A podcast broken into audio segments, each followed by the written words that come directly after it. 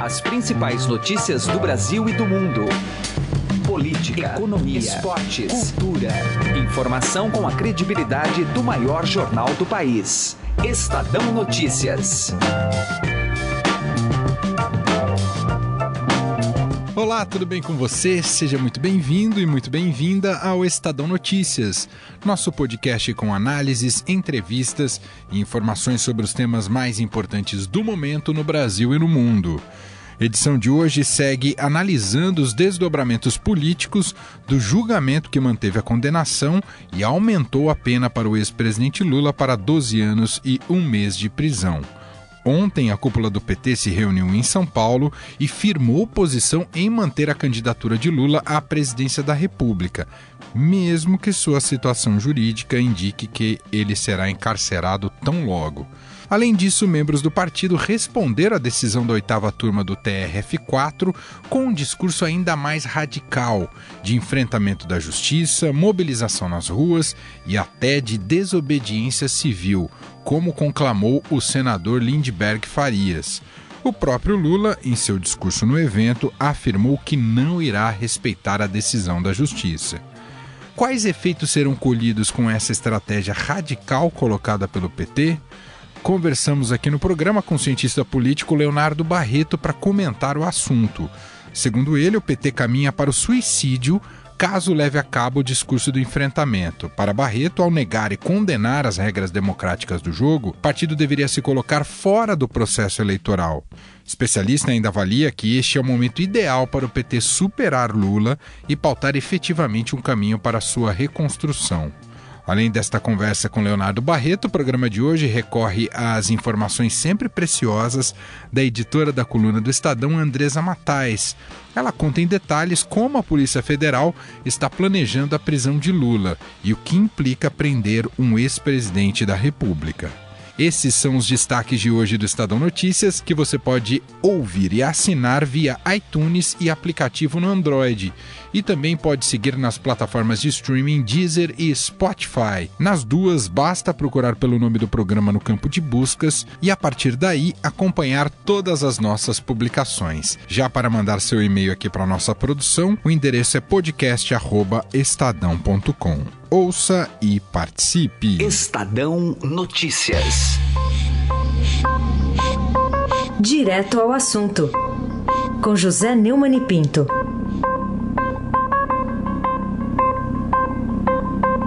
O Tribunal Regional Federal da Quarta Região, mais especificamente a sua oitava turma, deu uma lição de como se faz um julgamento. Essa lição poderia ser transmitida aos chamados tribunais superiores, principalmente o Superior Tribunal de Justiça e o Supremo Tribunal Federal. O, lá no, em Porto Alegre foi feito um julgamento em português escorreito, de muito bom estilo, e não no juridisquês de costume do STJ e do STF um razoavelmente prazo curto, num dia só se resolveu tudo. Houve uma coerência tão grande é, nos, nas decisões que o Lula até chamou de cartel, né? chamou de pacto, né? e o que não acontece, principalmente no STF, onde há uma briga intestina em torno de vaidades, de interesses, nada que diga respeito ao melhor interesse da justiça igual para todos. O STF, que está inclusive sob suspeita, nesse caso do Lula, que todo mundo está esperando que faça aí uma, uma lei fajuta só para evitar a prisão do ex-presidente petista, né? O STF tem uma boa lição para aprender. Mas não pode, não aprende. Não aprende porque eles se acham o máximo, o Gilmar Mendes vive dizendo que é o Supremo, e também não aprende porque tem muitos compromissos e muitas amizades no verdadeiro Vale Couto, que é a capital federal, Brasília. É um sonho de verão imaginar que possa o julgamento do TRF4 servir de lição mas a sonhar não paga imposto. José Neumann e Pinto, direto ao assunto. Estadão Notícias. Política.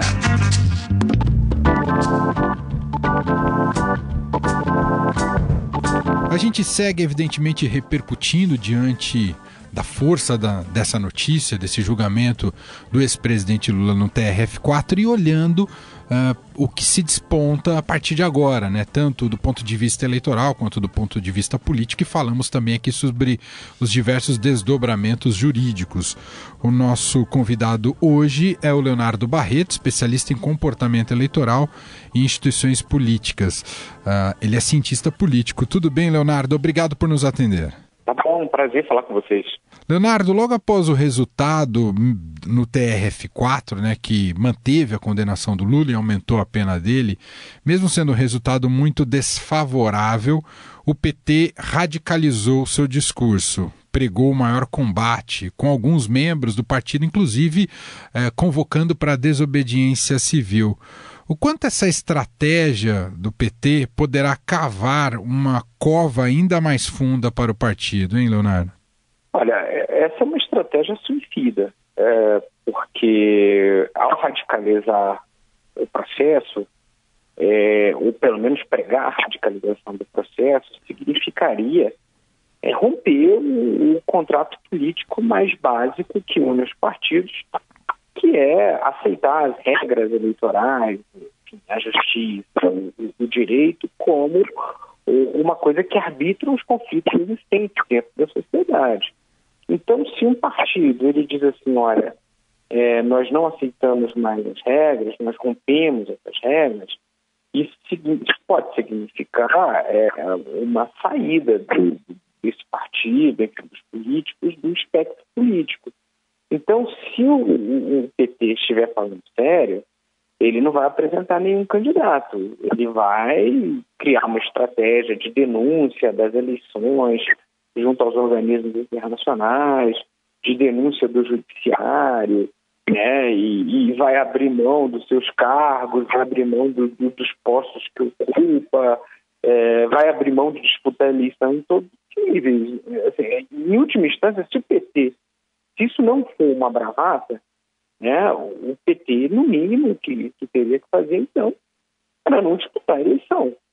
É, por isso que eu tenho lá minhas dúvidas é, até onde o, partido ele, ele quer avançar com essa discussão, afinal de contas, você tem no partido uma porção de deputados federais, senadores, governadores que querem disputar a reeleição é, e que num determinado momento vão ter que dizer lá para os grupos mais radicais do PT, assim, olha pessoal, nós fomos com Lula até onde nós temos, mas é, boicotar a eleição ou fazer uma candidatura fantasma aqui, isso vai significar o suicídio político de todo mundo. E talvez tenha muita gente lá dentro do PT que não queira isso de verdade.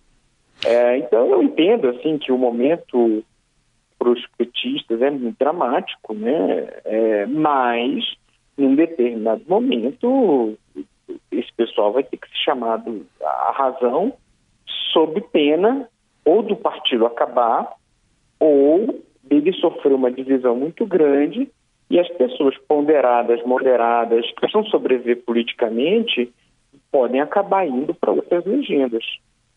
Isso fica ainda mais claro, Leonardo, com a adesão, digamos assim, da, da população a essa causa? Quer dizer, você tem uma militância que ali reagiu, que é natural que exista essa militância, mas que já estava mais ligada à organização do próprio partido, mas não houve, digamos, uma comoção social no país que apontasse para esse tipo de, uh, de, de, de, agenda de radicalização, né? de, de, de cumprimento dessa radicalização por parte do povo, correto, Leonardo? O PT, ele utiliza uma estratégia é, muito duvidosa é, é de estar o tempo todo chamando um parceiro fantasma aí que, que eles avisam, ó, oh, vai despertar, vai despertar, vai despertar, mas que nunca desperta, que seria a legião de órfãos e inconformados é, com o tratamento que o judiciário deu ao, ao, ao ex-presidente Lula, né? É, então ele usa a ideia de que há é, massas esperando apenas um aviso, né, para se levantarem e, e derrubarem tudo que está aí, como um elemento de dissuasão, aí nem do, do, do, do das forças políticas, né, de dissuasão do judiciário, né, o que é uma coisa muito é, perigosa e muito triste de, de, de, de, ser feita, né, porque que tipo de cumprimento essa, essa ameaça ela, ela pode ter, né, é o que a invasão dos tribunais, o linchamento dos juízes, é isso que, que o PT está falando? Olha, pode até não ser, e eu acredito que boa parte do PT é moderada e não pensa assim, mas hoje, quem fala pelo PT fala de uma maneira muito radical é, e, e, muito irresponsável e antidemocrática. É, por isso que, enquanto essa ala, que é uma ala ali dos mais desesperados, né, que talvez tenham problemas com a justiça mais à frente também, mas enquanto essa turma for uh, o porta-voz do PT, eles com certeza estão fazendo muito mais mal ao PT do que bem, né? Porque hoje o PT precisa do quê?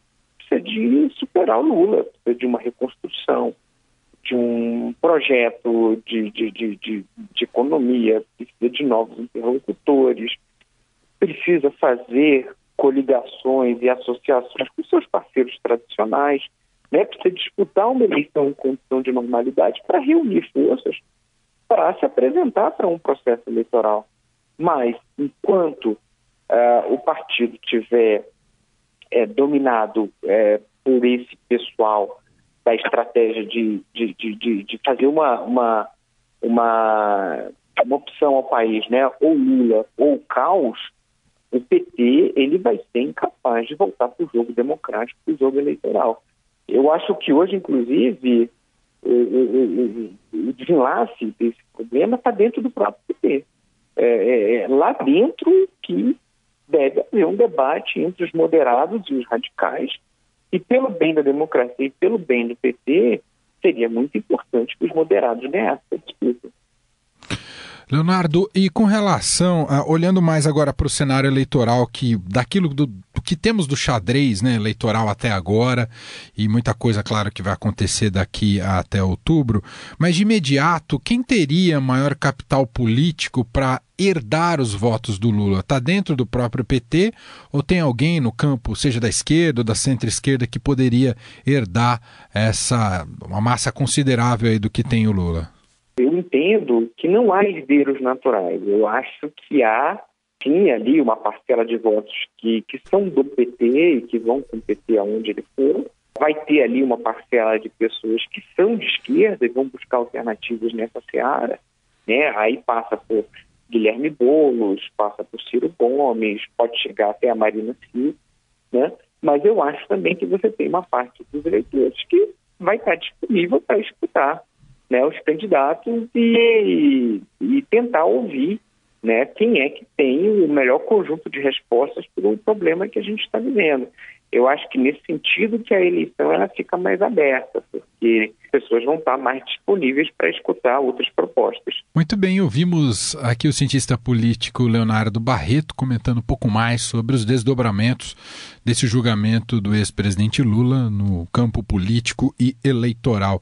Professor, muito obrigado pela atenção aqui com a gente. Um abraço.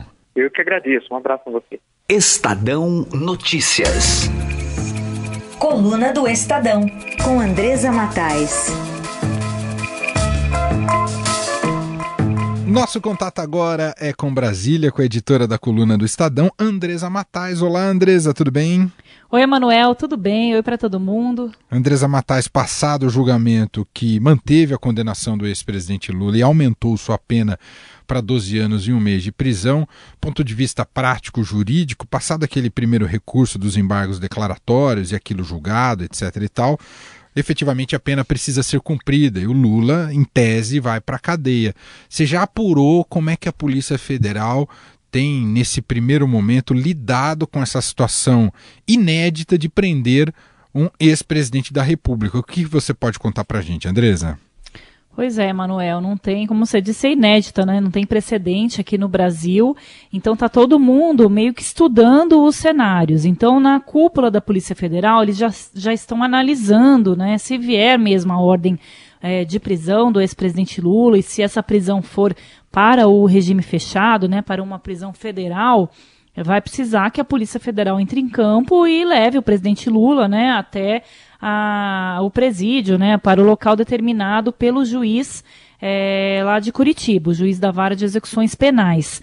É, então, o que está se avaliando é que para garantir a segurança do Lula e dos policiais que vão ter que cumprir esse mandado de prisão quando vier a ordem, se vier, né? Porque também se fala muito é, que o Lula pode ir para uma prisão domiciliar, uma vez que ele é ex-presidente da República, já tem idade avançada tem problema, já teve um problema grave de saúde que foi um câncer, enfim, por toda a, a, o ineditismo, né, que cerca o ex-presidente Lula, se fala assim, é, inclusive ministros do Supremo que eles podem é, reverter essa prisão é, em regime fechado num presídio federal para uma prisão domiciliar, mas enfim, se for para um, um presídio federal, é, como é que seria isso, né? Então poderia haver uma conversa aí entre a defesa do Lula e a Polícia Federal e, a Justiça para que ele se entregue no presídio e assim se evitaria aquela cena que a gente viu em 2016, quando ele foi levado coercitivamente para depor e que várias pessoas foram, foram ali na delegacia e que se criou ali um grande tumulto